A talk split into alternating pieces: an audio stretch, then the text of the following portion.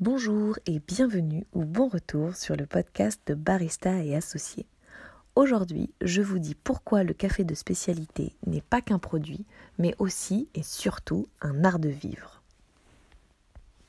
Avant de commencer, n'oubliez pas de vous abonner aux chaînes de Barista et Associés, Instagram, Facebook, YouTube, podcast. Vous pouvez également aller faire un tour sur le site barista au pluriel-associé au pluriel.com où vous trouverez la liste de tous les contenus.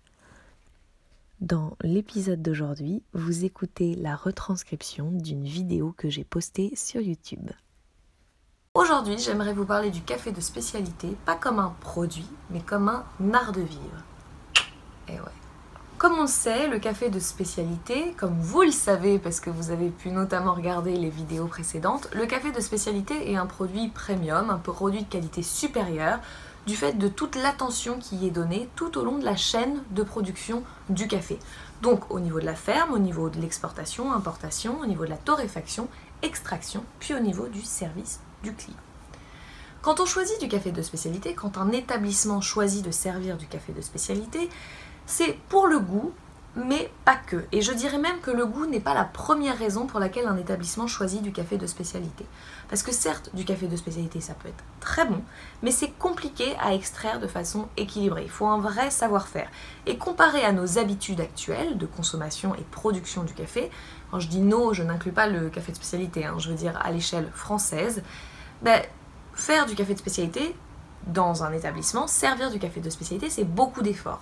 En comparaison aux efforts qu'on fournit aujourd'hui pour servir un café de commodité, le café de spécialité, ça paraît euh, être un investissement considérable. Donc, le goût, oui, c'est une des raisons, mais une autre des raisons pour choisir du café de spécialité, c'est l'aspect où on sait que le café est traçable, on sait d'où il vient et on sait que c'est un café responsable. On sait que, normalement, on fait confiance aussi à la chaîne, à la chaîne qui est arrivée jusqu'à nous. Normalement, les fermiers ont été payés davantage. Il y a eu plus de contrôle sur euh, où va l'argent. Certes, il y a eu plus de contrôle sur la qualité, mais aussi sur l'impact que va avoir cette qualité sur la vie des fermiers. Donc c'est consommer ici de manière responsable pour là-bas. Donc, café de spécialité, un art de vivre. Ok, c'est-à-dire, donc quand on vient de rappeler ces caractéristiques, on voit que la première, c'est la qualité du produit.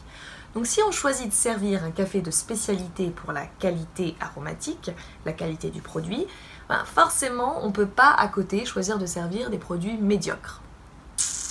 C'est un peu, euh, c'est quand on, quand on s'engage dans une voie telle que celle du café de spécialité, derrière il y a un minimum de cohérence qui s'impose, et donc il va falloir qu'on, bah, par exemple, utilise des produits de saison.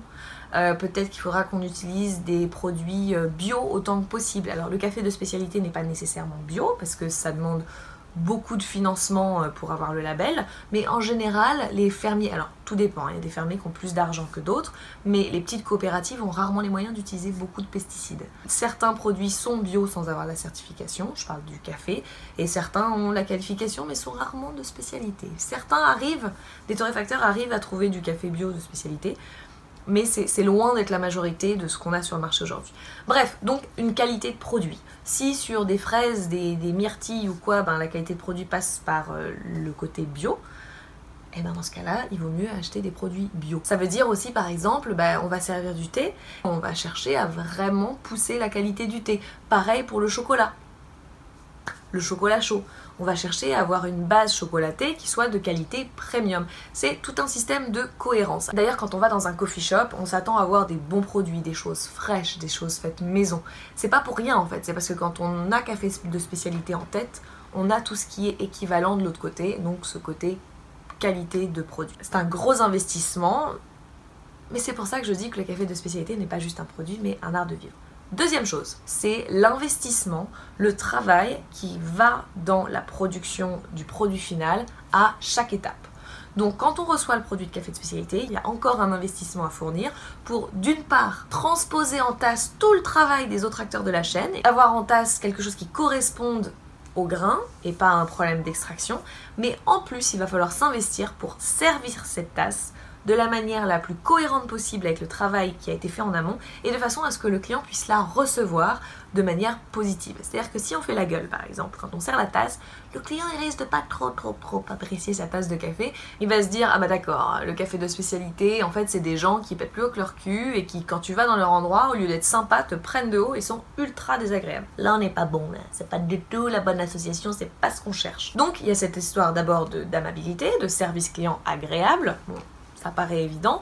Et deuxième chose qui va avec cette idée de service, de continuité de travail et d'investissement de travail dans le produit jusqu'au client final, c'est savoir parler de son produit, c'est connaître son produit et montrer au client, ouvrir la porte en fait avec une tasse de café, ouvrir la porte au client vers ce monde du café de spécialité. Je ne sais pas si vous sentez à quel point c'est important pour moi ce genre de choses là quand j'en parle comme ça. Une tasse de café, c'est l'opportunité pour quelqu'un de découvrir un autre monde. Je pense que si vous regardez cette vidéo, c'est que vous l'avez vécu, c'est que vous avez eu un jour cette tasse où vous vous êtes dit Waouh, mais c'est quoi ce truc? Du coup, vous avez posé des questions, vous avez eu de la chance, vous êtes tombé sur quelqu'un qui avait envie de partager toutes ses connaissances et toute sa passion, et du coup, vous avez découvert ce monde et vous vous êtes dit, mais en fait, en fait, je veux plus boire l'autre café qui en fait n'est pas un café finalement parce que ben c'est tellement plein de défauts et puis et puis ça manque d'intention alors que le vrai café c'est c'est une collaboration de la ferme à la tasse, il y a, une intention, il y a il y a une exigence de qualité de de travail de ouais, vous voyez, voilà. Quand, quelqu'un euh, découvre une tasse de café spécialité et que je suis là, je, peux partir en, envolée lyrique. Donc voilà, donc c'est qualité euh, du produit, mais aussi qualité de travail qui va derrière à partir du moment où on l'achète. Et entre le moment où on achète le produit, à partir du moment où on l'a entre les mains et le moment où le client le reçoit, c'est qualité 1 de l'extraction, savoir vraiment transposer dans la tasse le meilleur de son café et donc le meilleur du travail de tous les autres acteurs. Et également apporter le café au client dans un cadre qui va lui permettre d'en apprécier toute la complexité, toute la profondeur. C'est beau, je, vous avez une petite larme déjà ou pas? Troisième élément qui peut peut-être euh, mener à davantage de controverses, c'est le prix, le prix du café. Quand on achète un café de spécialité, on est prêt à mettre davantage d'argent dans l'achat parce qu'on sait qu'au bout de la chaîne, l'argent qu'on donne va être répercuté sur la qualité de vie des fermiers. Acheter un café de spécialité, c'est aussi être prêt à investir financièrement pour avoir un impact positif à l'autre bout du monde. Maintenant, moi j'ai une grande règle, c'est que avant de vouloir changer l'autre bout du monde, il faut aussi essayer d'avoir un impact positif sur là où on est aujourd'hui et maintenant. Et si on achète du café de spécialité qu'on investit donc dans un produit de qualité premium, qu'on investit dans de la formation, qu'on investit dans du matériel, tout ça, ça coûte beaucoup d'argent. Et si derrière on paye ses employés, ses baristas le SMIC, alors même qu'ils développent des compétences, payer quelqu'un le SMIC quand il démarre et qu'il n'a rien appris, ça, je, ça me paraît normal. Maintenant, quand les compétences se développent, continuer à payer un barista un prix aussi bas, je trouve que c'est un gros manque de cohérence avec tout le reste de la démarche. Je dis pas que c'est facile, encore une fois, je dis pas qu'il est facile de payer ses employés autant que ce qu'on aimerait, quitte à peut-être faire moins de marge ailleurs ou quitte à monter ses prix. Et je parle pas des prix des avocats toast ou des, euh, ou des granolas, je parle d'augmenter le prix du café. À un moment, le consommateur final a peut-être lui aussi envie d'investir en fait son argent dans un produit qui a de la valeur, qui a un sens, qui a un impact. Donc plutôt que de prétendre que c'est un produit qui est un petit peu meilleur que le reste et ça s'arrête là, peut-être qu'on pourrait déployer, déployer davantage d'efforts sur le côté marketing, sur le côté storytelling au service du client pour que celui-ci se rende compte que son argent, il va pas nulle part en fait, il a un vrai impact et que non seulement il permet de payer le café, il permet de payer l'équipement, il permet de payer la formation, mais il permet aussi de payer les employés. Et ça, moi, je trouve que c'est super important. Vouloir payer un café de spécialité plus cher pour que les fermiers bénéficient de l'argent, ça devrait aussi s'accompagner de vouloir payer ses baristas plus cher.